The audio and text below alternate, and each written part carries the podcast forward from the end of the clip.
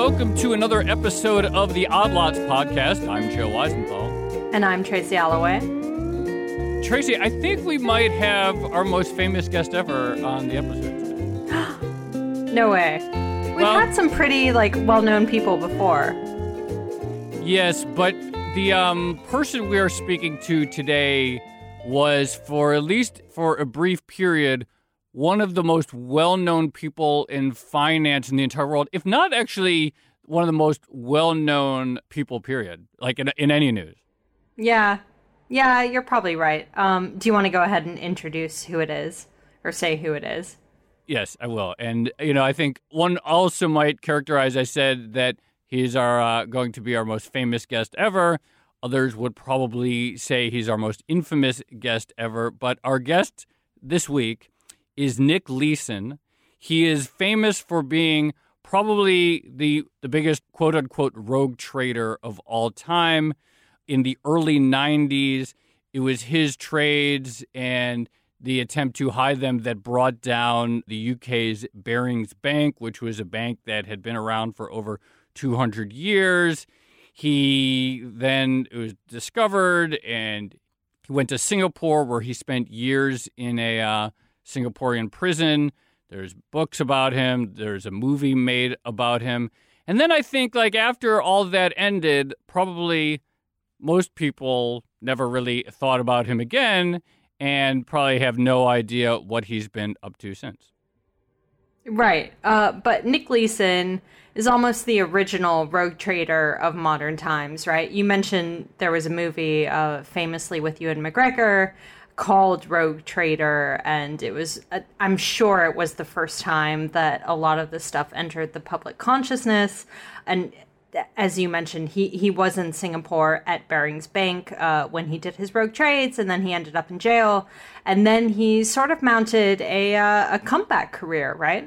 Yeah, absolutely. And I, I do think that point you made is really key that from time to time, and I'm sure we'll have them again in the future, a rogue trader emerges. Someone who went way beyond their risk limits at a financial institution, tried to cover them up, failed to cover them up, and then their behavior or their trades resulted in staggering losses. But as you say, I do think that term probably originated with Nick, though I guess I'm not 100% sure, but that's something we can bring up.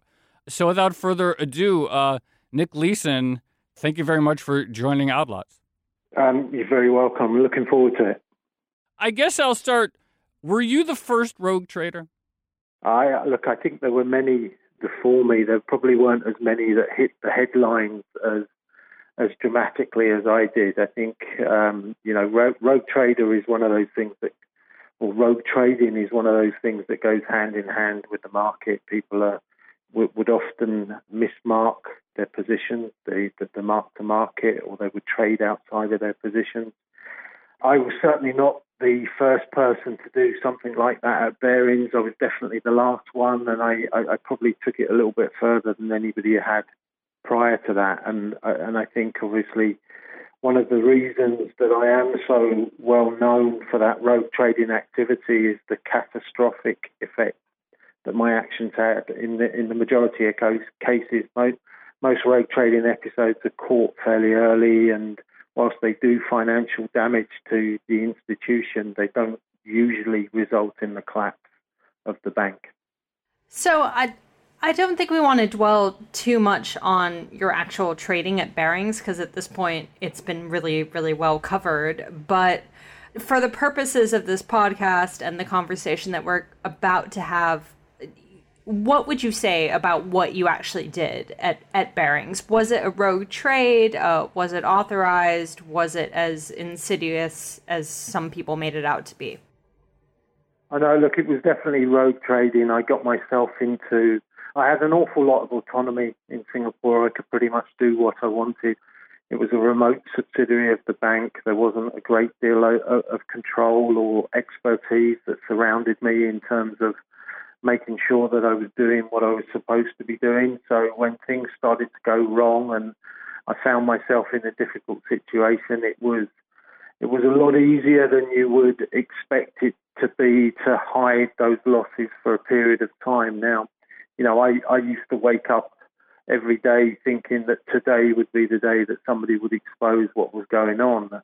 It was only ever supposed to be a short term thing. Like I said at the beginning, putting things into error or putting trades into error accounts overnight was a was a regular occur- occurrence at Barings at the time. Um, obviously, everybody uh, appreciates that the um, that it's not correct, but people used to do it. Warehouse a trade overnight, I think it used to be called.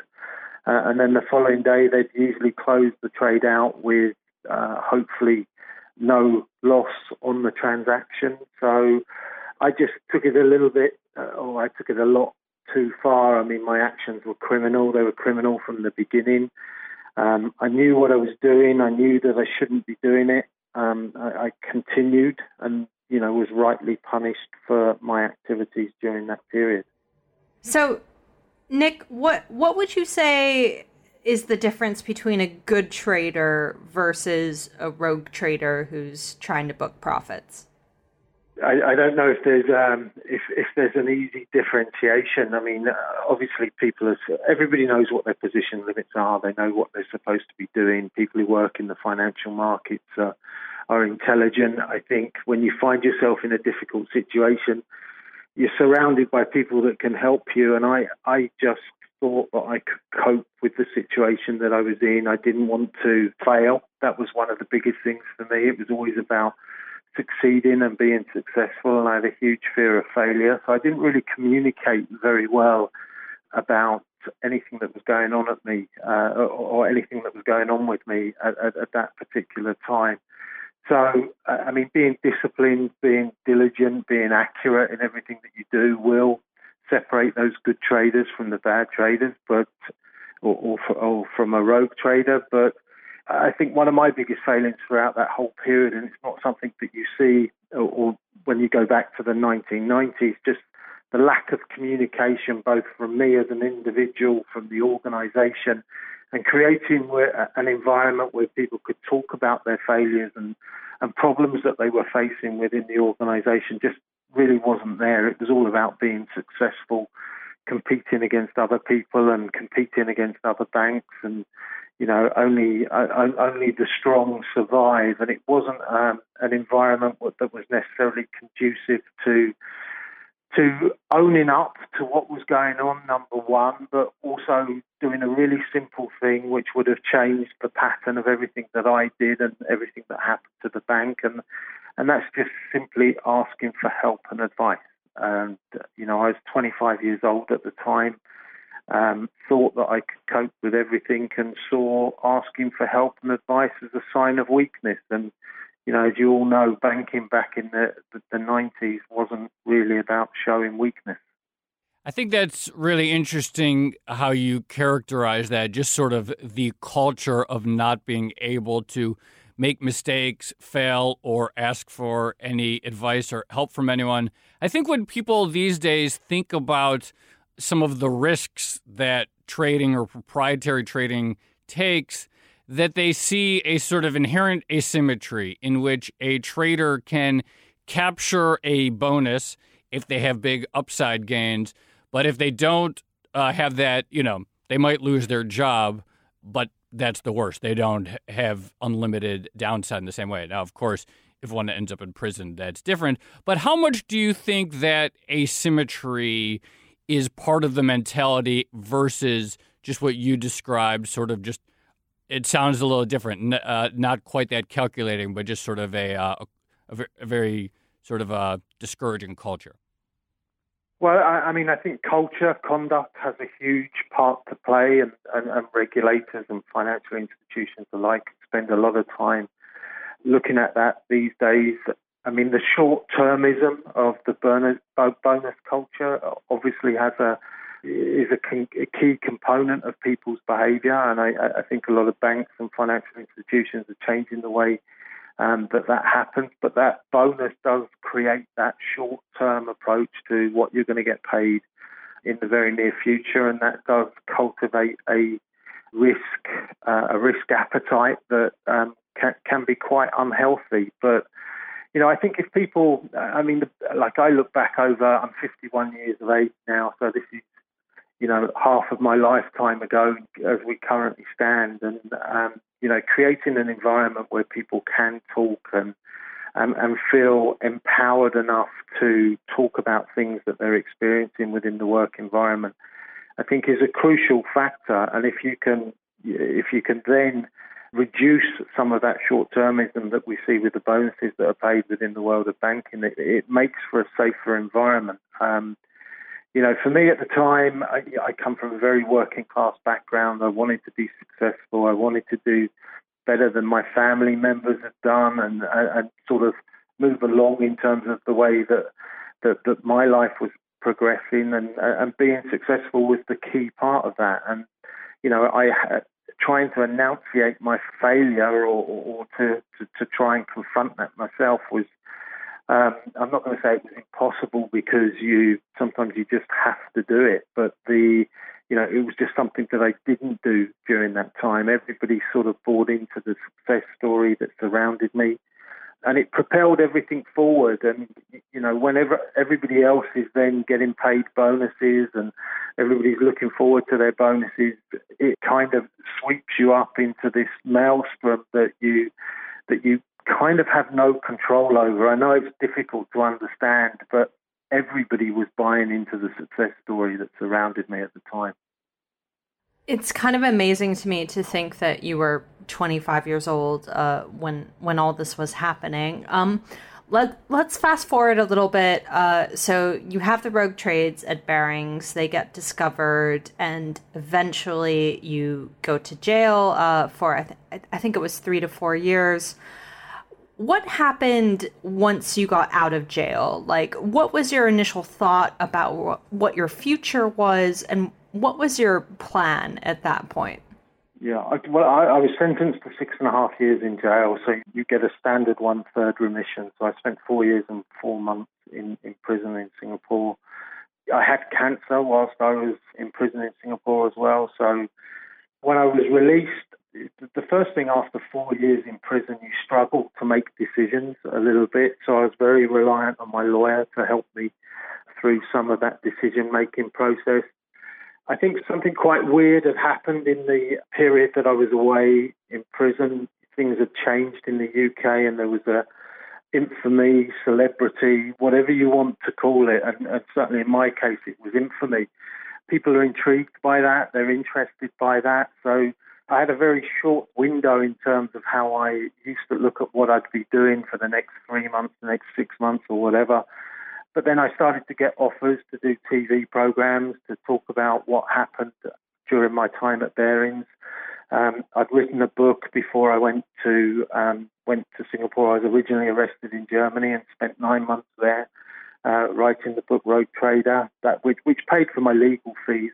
I was uh, reasonably well off, but I wasn't wealthy enough to pay the the million and a half pound that it was going to um, cost to to mount a defence of my case. Not that there was much of a defence because I, I, I pled guilty to everything, but it took nine months before I went back to Singapore. So there were some heavy legal fees that needed to be paid. So that was why I wrote the book Rogue Trader whilst I was in prison in Germany. But then when I was released, people um, invited me to do after dinner talks at, uh, at dinner, so after dinner speeches, and then that's moved on to a lot of conference and keynote addresses at, at events that you know range from things that are very finance orientated, so risk management, compliance, organizations who are looking to promote their own products, through to uh, award ceremonies which uh, have nothing to do with the world of finance at all. So, you know, sometimes I might host a dinner for a small group of people who are who are vulture or venture capitalists and, are looking to do some business with some key individuals. Other times it can be a conference for upwards of five, six hundred people at, a, at an event where somebody wants to focus on compliance and the things that can go wrong if you don't manage risk appropriately. So you didn't have you, obviously people were intrigued by your experiences, by what you learned, and you got a number of you know, invites, as you said, to speak. But in terms of rebuilding a life, you have to figure there's only so much of a window where people want to hear it before eventually this sort of infamy fades. And what did you think then? Did you have some idea for like, okay, what is a career? What is a full second life possibly look like? It's weird, Joe. To be honest with you, I mean, I do I, I do as many after dinners and uh, conference events right now as I did 19 years ago when I was released. So it's um, you know, and and I suppose things like uh, recently the Celebrity Big Brother program that I was on in the UK kind of introduced you to a younger generation. I mean, so I travel the world talking at events. So the mainstay for the last 19 years since I was released from prison has been after dinner talking, um, talking at conferences, and I probably do somewhere between 30 and 35 of those a year. Has anyone from Barings, people whose careers and jobs were lost because the banks collapsed, people who lost a fortune, do they ever express resent that you have had built this career getting paid to speak on these subjects, getting flown around the world, going on TV, becoming a sort of mini celebrity, which is in a way arguably at their expense? The honest answer is no. I've come across many people who worked for Barings during that time. Um, I think the thing, and, and you find this with a lot of speakers as well, as you go around the world and you listen to them, if you tell lies, you get seen through. So I don't tell any lies. I told enough of them years ago when I worked at the bank. I I fully accept that. So there's, it's very honest and candid. It doesn't paint me in a very good light. So, you know, I've met Peter Norris, who's the CIO of Barings at the time. I've met many of the people who worked on the Asset Liability Committee, several of the main board members that were at Barings, and no, there's no resentment. You, do get a bit of negativity, and it, it, tends to come from people of a certain age group who who work, uh, you know, who probably chartered accountants and think that I, you know, sought to undermine the banking system in the UK, and it, it's just a, you know, it's a story of errors and compounding those errors with some really stupid decisions during that period, which ultimately led to the collapse of the bank. It's you know, it was fraud. My my part in it was definitely criminal, um, and I was rightly punished for that. And you know, the punishment is is not just the sentence. You know, I, I, I developed cancer whilst I was in prison. I was divorced by my wife, and I've had to rebuild my life after that. So all of that is part of the punishment, and I accept that. Everybody's entitled to their opinion, but so am I. And um, you know, I, I, I, don't I don't walk around with my head bowed. Um, when you when you're released from prison, as I was in 1999, you have a choice. You can you can hide away, or you can confront what you did, try to understand it, um, and then move forward from that point. But if you if you really if you don't take yourself apart and really rip away all the veneer and really look at yourself and understand that you didn't like yourself and what you did and how you reacted in certain situations, then it's impossible to build yourself back up. You know, you have to go through that process. So when you look at some of these other rogue trading episodes that, that exist around the world, you know, Jerome Kerviel being one, he still blames the bank. Kweku Adoboli, still has lots of issues that he's campaigning against. Um, but they did wrong. It's the LIBOR rate fixers. Um, you know, people who work in banks, as I've mentioned already, are are amongst the most intelligent people in the world, and they know when they're doing something wrong. So when a lawyer stands up and tries to convince the court that there was a pressure to perform and they, there's lots of other mitigating factors, that's rubbish because these people know what they're doing. They know they shouldn't be doing it, me included, and for that reason, they need to be punished. And if you don't punish people, you don't have deterrent, and you know that's that what needs to happen. So, I I think we do want to focus on you know how you rebuilt your life um, and your career, but since you you brought up uh, Jerome Kerviel and Kweku Adoboli at UBS, I'm I'm just curious to get your take on this. Like, do you think there is a common thread that runs through all these different modern rogue traders, or is each rogue trader scandal different in some way, which would suggest that you know for big financial institutions there's actually no one like silver bullet way of protecting themselves I, I think you hit the nail on the head there. I don't think there is a silver bullet.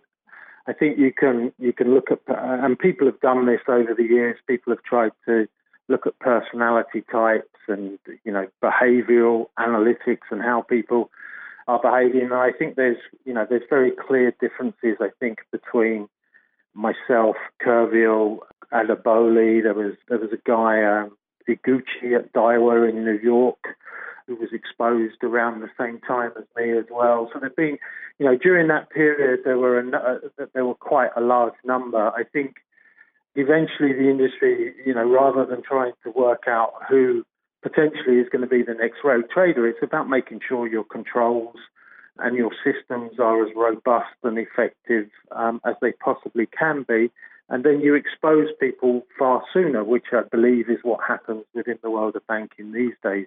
There are still people who post rogue trades, not on a daily basis, but it happens, uh, and people are just exposed a lot sooner, and the, the net effect of their actions is, is very, very limited. You know, I think the day of these big excessive rogue trading episodes is a long way behind us you know, because the industry has changed, compliance and risk management is better than it's ever been. Um, so I, I, don't think there is a silver bullet. It is about just making sure that your controls are as good as they possibly can be, that you freshen them up. You're not doing the same thing today that you were two years ago. Because if you are, you can guarantee that somebody's circumventing those rules already. So it's about being proactive and making sure that you're as good as you possibly can be. And that's what everybody aspires to be. It's just you know, when you're looking at compliance and risk management roles around the globe, not necessarily in any particular location, you you know, people don't like asking the difficult questions. They don't like rocking the boat. They're getting paid a big salary for for, for, for not doing a great deal, and uh, maybe that's an incorrect characterization, but they don't want to rock the boat. You know, people need to ask the difficult questions. If you think if you see something's going wrong or you're worried about something, you need a voice that's being heard. And uh, banking over the years hasn't, uh, and I'm not talking about the US or any particular location, but certainly in the UK, banking hasn't encouraged that. People who are a little bit dissonant or, or disruptive and you know have a voice you know, you're talking about your speeches that you gave and the lessons that you've learned. There are a couple other episodes in your recent career that are interesting, including for several years you were the head of a uh, a uh, soccer team or a football club, uh, Galway United. How did that happen? How did you become the uh, head of a uh, football team? Well, I mean, it's a small. It's a, the, the, football teams in Ireland are quite small, to be honest with you. So the um, now I live in Galway, and my wife said I was getting in her way at home. So she wanted me to go and do something, and uh, but that's that's that's the genuine story. So I, I've been here for about 15 years since I remarried, and you know, there's a lot of big American biopharmaceutical companies around here, from Shannon down to Galway, and but they're not things that you know that, that I would be able to turn my hand to. So uh, apart from working in financial markets, the only other real interest that I've had is, is football. So when somebody asked me to get involved with the football club, I did, and you know it was a bit of fundraising at first, and then I moved on to become the chief executive of the football club, and then resigned from there in 2010. And, and like I say, I, I mean the mainstay over the last 15 to 19 years has been the, the after dinner speaking. I'm involved in an online trading education business at the moment, which has been going for three or four years. There's lots of people, um, doesn't really apply to, to, to um, American citizens, but lots of young people getting involved in spread betting and CFDs and, and losing a lot of money because they don't um, they don't really have any experience of the market. They're they're lured in with some quite misleading advertising. So you know, my name signifies more than anything else that this can be really dangerous and you can lose a lot of money. So, I, I mean, that makes sense in the context of uh, an online trading education system. Uh, but you were also on the most recent season of Celebrity Big Brother in the UK. And I, I, I'm just wondering how that came about because if you forgive me, you know, when I think about celebrities, I don't necessarily think about a rogue trader from the 1990s. So, what was the approach that they made to you, and and what do you think you brought to that wait, show? Wait, can I just before can I just intervene here real quickly because I don't think many people probably do think of a former rogue trader as a celebrity, but my impression of UK media culture is that there is a very large, enduring interest in, just to be blunt, reality shows about what we would call C and D list celebrities. And so people that aren't exactly the biggest names, I get the impression stateside that the media in the UK is much more into, oh, do you remember this name from the past. Well, here he is. So anyway, you can answer Tracy's question, but in a way, I didn't find uh, I didn't find it that surprising of a uh, of a choice. How dare you call Kirstie Alley a D-list celebrity, Joe? Kirstie, okay. Kirstie, Kirstie Alley is lovely. I won't have a bad word said about her she, you know, she was lovely throughout my experience in the house. I, I think there's two things. Um, I think you're right. I think that a lot of the reality programs that we have in the UK, I think you can even go lower than D and probably get down to Z. But they have themes as well. So, um, so the theme for this year was for uh, was for people that were caught in the eye of a storm, so a media storm, which obviously applied to me. And I think if you look through I think there were 13 people that went into the house at the beginning, and I think mine was probably the biggest media storm at the time. I mean, it, as you characterised at the beginning, it, it took over the world's media for a period of time. So, I, look for me, it was um, it was a bit of a challenge for me. I, I it's 20 years since I've had cancer, so um, you know I was given a a 60% chance of living for five years. So I, you know, it's a bit of a milestone for me, and it was one way of marking that. They obviously pay you quite well for your time on the program, so I'm not going to, uh, I'm not going to deny that part either. But you know, 99% of the response has been extremely positive, and it, it's been good. And I, you know, I, as you as you mentioned at the beginning, I came fourth, so Kirstie was one of the people that beat me. Um, so yeah, look, it was. A, I, I think it was a worthwhile experience. Okay, so Nick, here's a question for you. Um, you know, you had the rogue trade, uh, which clearly um, erupted into a media storm, as you put it, and ended in a jail sentence. But after that, you were able to rebuild your career. Um, you were, you know, a motivational speaker. You were the head of Galway United, and you were on Celebrity um, Big Brother do you think you're happier with that with that career outcome versus what would have happened if you had been at Barings without the rogue trading scandal? If you had just been a successful trader at Barings, which would you have preferred? I, I would definitely have preferred to be the successful trader at Barings. There's, there's no doubt about that. But you know, you, you have to look back on like life has lots of different twists and turns, and you're you're the sum of all your experiences. I don't have to look away when I look at people. That period of my life will always be the most embarrassing period of my life. There's absolutely no doubt about that. Um, but I've dealt with it. I've faced it. Um, so I don't. I, I can look people in the eye and move forward. I'm going to use the phrase to say that be proud of myself, but that's not exactly right. I'm comfortable and uh, self confident uh, in who I've become, but I'm not. I'm certainly not proud of what happened during that period between 1992 and 1995 because it's the complete opposite of what I wanted to achieve. So the answer to your question is, all things being equal, I would have preferred to be the CEO of Barings at this time. Um, but you know, that's at, at this point, unfortunately, that is just wishful thinking because life, for lots of different reasons, primarily my own stupidity, took um, took a variety of different turns. Nick Leeson, this has been a fascinating conversation. Obviously, we've known your name for years in the news and really appreciate you coming on your candor and perspective. So, thank you very much for joining Odd Lots. Thank you, guys. Thanks, Nick. That was great.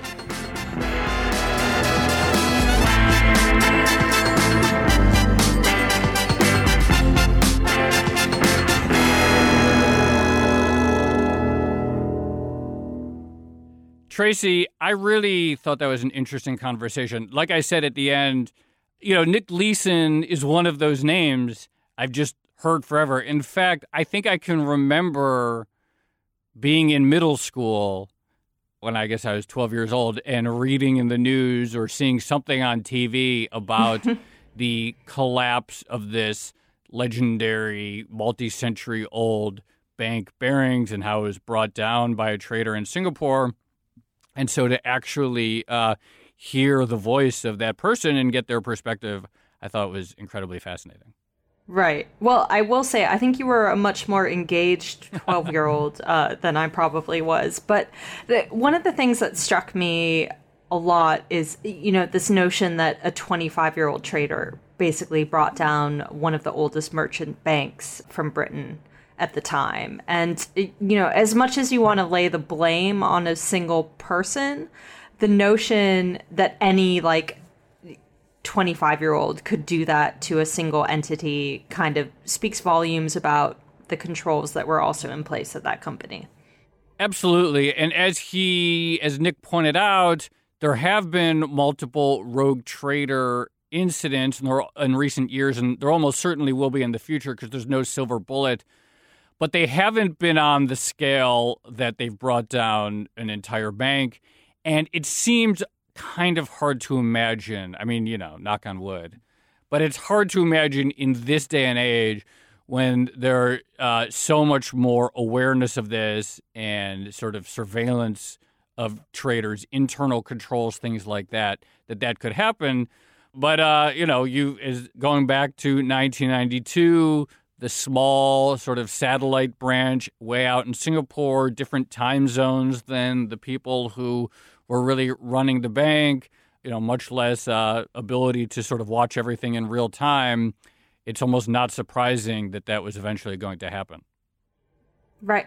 But you're right in the sense that we we do have additional measures now that are aimed squarely at preventing this type of behavior and that's actually from what i remember i think that's how Kweku Adoboli the ubs rogue trader was initially found out was he went away on you know a lot of traders nowadays have two weeks mandated holidays so that if they are cooking the books those things can actually come to light. And I, I think that's how they found him. So clearly, the industry is adapting to rogue traders and is installing new methods of um, finding them out. But I, I, guess the challenge is always um, sort of adapting and making sure that the traders don't become used to your detection. Yeah, absolutely. I think uh, also, I just, there are a number of people in the sort of Nick Leeson model of career re- rehabilitation that we've seen. So I, you know, the Wolf of Wall Street guy wasn't a rogue trader, but he got in trouble, and then he sort of goes around and talks about stuff.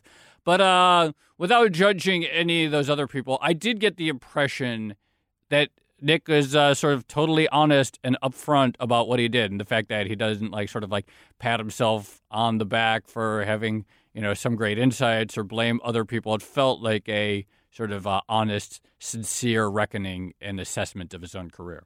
Yeah, and I did think it was interesting that he said, you know, if he was given the ultimate choice between like his current comeback versus having been a legitimate trader um, who rose through the ranks at Barings, that he would have chosen the latter. That that kind of says a lot. Absolutely.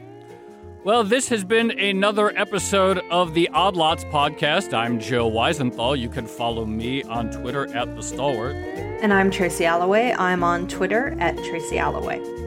And you should follow Nick Leeson on Twitter. He is at the Nick Leeson. And don't forget to follow our producer, Topher Forhecz, on Twitter. He's at Forhes T, as well as the Bloomberg head of podcast, Francesca Levy at Francesca Today. Thanks for listening.